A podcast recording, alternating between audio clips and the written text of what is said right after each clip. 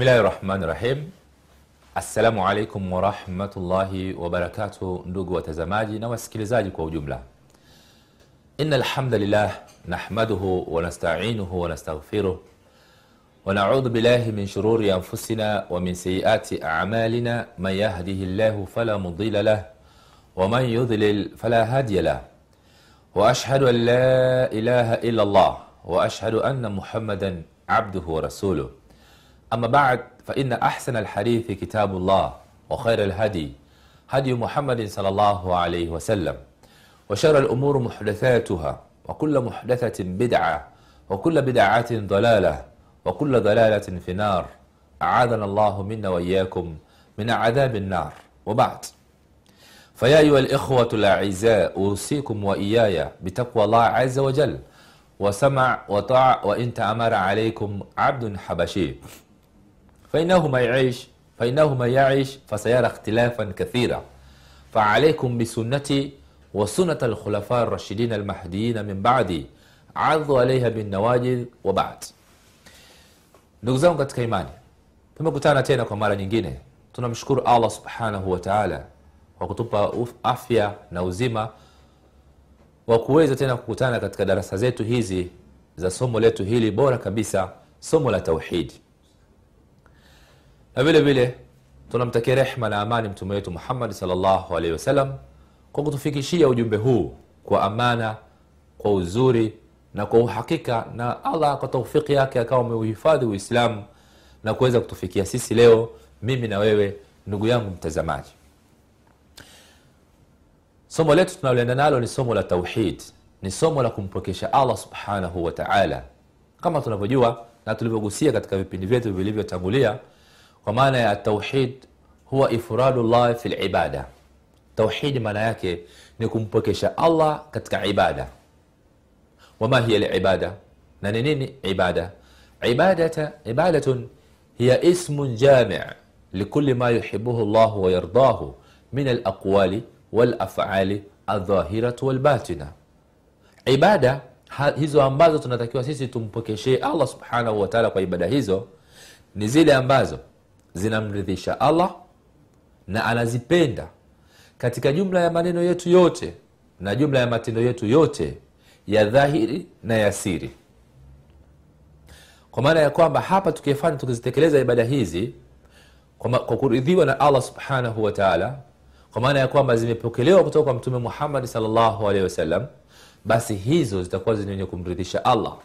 Kwa hiyo katika ibada za siri au za dhahiri basi inabidi sisi tuzitekeleze zile ambazo ametufundisha mtume wetu muhammad salllahu alaihi katika vipindi vyetu vilivyotangulia tulifika katika mlango unaozungumzia kwamba e, maratibu dini thalatha. Kwa maana misingi ya dini au mipangilio ya dini yetu hii imo katika misingi mitatu mikubwa. Ya kwanza kabisa alislam ni waliman na imani yenyewe walihsan na ihsan na haya yote yamo katika hadithi ndefu kabisa iliyopokelewa na umar alkhatabi radiallahu anhu ambayo ime- ime- imetoka kwa abdullah eh, kwa umar bn alkhatabi ikiwa imepokelewa na imamu muslim. Kwa hiyo katika vipindi vyetu vilivyotangulia tumekuwa tukiangalia uislamu na ilikuwa bado hatujamaliza kuangalia uislamu kabla ya kuja kuangalia iman na kabla ya kuja kuangalia ihsan kwa hiyo tulikuwa tukiangalia alislam. Tukaona nini maana ya uislamu? Kisha tukawa tumefuatia kuangalia arkanu lislam yani nguzo za uislamu na tukawa tumejua ya kwamba ziko tano. Katika riwaya ilipokelewa kutoka kwa abdullah bin omar mtoto wa omar bin alkhatabi radiallahu anhuma radhi za allah ziwe juu yao wawili yeye huyu abdullah na omar bin alkhatabi wote hawa walikuwa ni masahaba wa mtume salllahu alehi wasallam riwaya hii tukayo tumesikia inasema qala qala rasulullahi salllahu alehi wasallam bunia alislamu ala khams. Uislamu umejengeka katika nguzo tano. Shahadatu an la ilaha illa wa anna muhammadan rasulullah kwamba hakuna mola apasaye kuabudiwa kwa haki isipokuwa allah na muhammad ni mjumbe wake. Wa iqami sala na kusimamisha swala. Wa itai zaka na kutoa zaka. Wa saumu ramadhani na kufunga mwezi wa ramadhani wa, wa lbeiti liman istataa ilaihi sabila na kuendelea katika nyumba tukufu ya maka iliyokuwa ni bora kabisa na ina fadhila nyingi na hadithi zimekuja nyingi zizikutueleza fadhila za maeneo haya matukufu. Riwaya hii imepokelewa na albukhari akhrajahu ameitoa imamu lbukhari e, wa muslim fi liman aidan anasema tambihi shekhe wetu anatupa tambihi katika hadithi hii anasema taqdimu lhaj ala saumi huwa lmutafaqun alaihi hadithi iliyokuja ikawa imepangilia kwamba nguzo za uislamu ni tano ikasema ya kwanza ni shahada ya pili ni swala ya tatu ni zaka ya nne ikasema ni, ni, ni haju lbeiti yani kuhiji nyumba tukufu ya maka. Alafu ikamalizia na saumu hii ndio mutafakun alaihi kwa maana imamu bukhari na imamu muslim radiallahu anhum anhuma wamepokea hivyo. Kwa maana mtume saa salama aliweka hija kabla ya saumu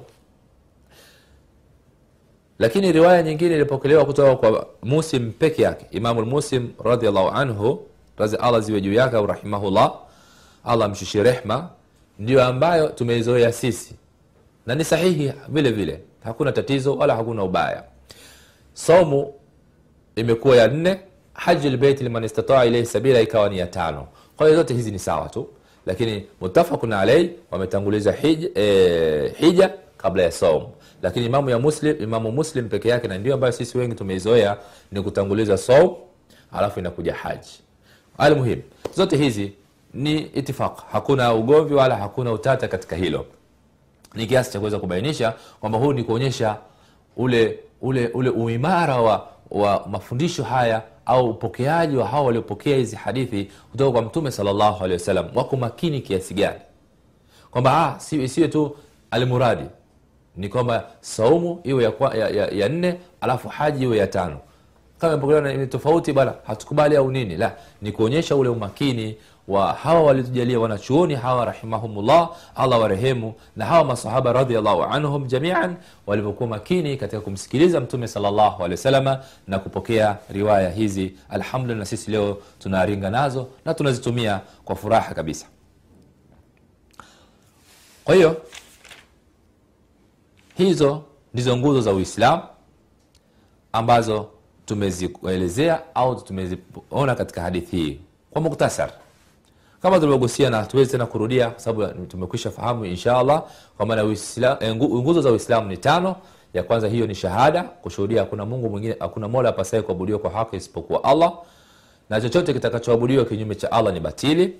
Na shahada ya pili kwa maana ya kwamba wa anna muhammada rasulullah na hakika muhammad ni mjumbe wa allah kwa ana haki ya kufuatwa yeye na watakaofuatwa wengine watafuatwa kwa maana ya kuwa wamemfuata mtume muhammad salllahu alehi wasallam na ikiwa mtu yuko kinyume na mafundisho ya mtume muhammad kumfuata ni batili haifai.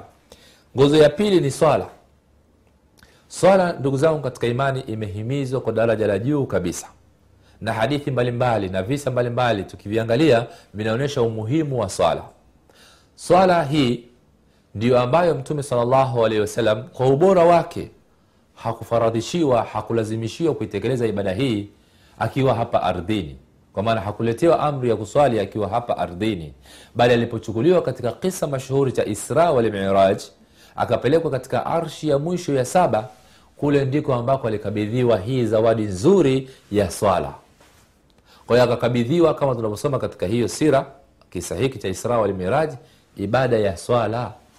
Na kama tunavyosikia ili ilikuwa alipewa ni swala hamsini lakini kwa taufiki ya allah akazipunguza mpaka zikabaki hali yakuwa ni tano ambazo hizi ndizo alizoshuka nazo mtume muhammadi salllahu alehi wasalam hapa ardhini na akawa amewafundisha masahaba kwa utaratibu mzuri wa kuitekeleza ibada hii na kwa idadi hiyo ya swala tano kwa maana ya kuanzia swala ya alfajiri rakaa mbili swala ya dhuhuri rakaa nne swala ya alasiri rakaa nne na swala ya magharibi rakaa tatu na swala ya isha ya mwisho hii ya tano ikiwa ina, ina rakaa nne.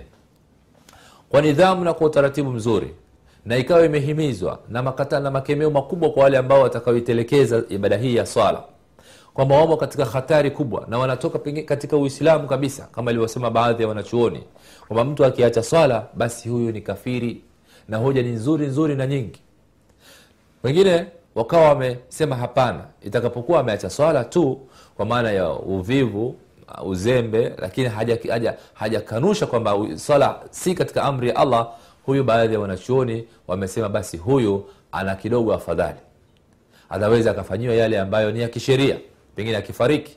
Lakini hawa kundi la kwanza ambao ni wanachuoni nao wana msimamo huu mzuri kabisa na mwerevu ya kwamba huyu akifariki hali si mwenye kuswali basi huyu ni kafiri kwa maana hiyo akifariki hakoshwi havalishwi sanda haswaliwi wala hazikwi katika makaburi ya waislamu. Kwa hiyo huyu tutamchukua tu mzoga wake na nguonguo zake alizofia hizi tutakwenda maporini tutashimba shimo wala si kaburi. Wanasema tutachimba shimo na tutamsokomeza humo kisha kufunika, kumfunika kuondoa adha katika ardhi yani kuondoa uchafu katika ardhi. Kuonyesha ule umuhimu wa ibada hii ya swala. Na mtume wasallam zimekuja hadithi mbalimbali hatuna haja sana ya kuzinukuu kwa wingi labda kwa moja tu ya faida.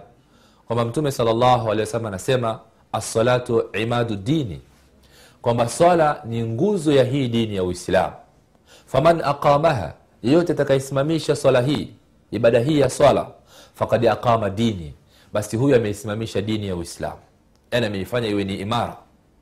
Waman tarakaha yule atakaiacha ibada ya swala fakad hadama din huyu ameiporomosha amevunja dini.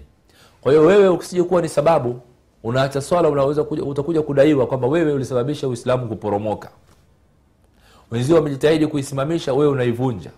Kwa hiyo lawama na majuto na adhabu kali tawathibitikia wale ambao hawaswali. Zimekuja hadithi mtume salllahu alehi wasallam anasema hebu angalia kwamba lau kama ningelikuwa nina uwezo na kama si tu kuwepo katika majumba wanawake na watoto na wazee na wagonjwa basi ningeamrisha swala iswaliwe yani imamu apite mwingine aswalishe kipindi cha swala fulani. Mimi nichukue baadhi ya vijana na mafuta ya taa au kama ni petroli na dizeli na nini na viteketeza moto na vibiriti na makaa ya moto kabisa nichukue niende nichome nyumba za wale ambao wanaswalia majumbani mwao. Hebu angalia kiwango hichi. Kwamba mtume salllahu alehi wasallam anakadiria wale wanaofanya kosa tu wanaswali lakini wanaswali ndani ya majumba yao. Mtume salllahu alehi wasallam anasema ningekwenda kuchoma nyumba zao wateketee wao humo ndani katika hizo nyumba. Wanaswali lakini wanaswalia majumbani. E, vipi yule ambaye haswali? Kabisa. Adhabu yake ni ipi angeimfanyia mtume salllahu kwa maana ingekuwa ni adhabu kubwa zaidi. Lakini kinachopelekea mtume anasema haiwezekani tukafanya hivyo ni kwa sababu humu majumbani mna wanawake ambao wao kwa uzuri wa swala ni bora waswalie katika majumba yao wasiende misikitini. Ijapokuwa sheria haijawakataza siku muhimu kama za ijumaa swala za idi mtume amewaruhusu waende misikitini hata vipindi vingine. Lakini ubora wa swala ya mwanamke ni iswaliwe katika nyumbani kwake na si katika msikitini. Kwa hiyo hili ndilo ambalo linamfanya mtume na watoto wadogo na wazee waliomo humu majumbani na wagonjwa ndio ambao wameruhusiwa kukua majumbani na kusalia humu majumbani. Vinginevyo mtume salllahu alehi angeyateketeza nyumba zao. Kwa hiyo tukiangalia ndugu zangu katika imani nguzo hii ya pili ya uislamu ndio ambayo ina, ina nguvu na ndio ambayo inaleta uimara katika dini hii. Kwa hiyo kama watu watakuwa wanazembea katika nguzo hii ya pili wanaweza kusababisha maafa katika uislamu na siku ya kiama watakuwa ni wenye kuadhibiwa. Kwa hiyo inshallah tutakuja kuangalia eh, katika eh, tupate mapumziko kidogo na kisha tukirudi tutakuja kuangalia hizi nguzo nyingine. Maelezo yake yako vipi ili tuweze kupata faida inshallah. Tupate mapumziko kidogo kisha baada ya hapo tutaendelea inshallah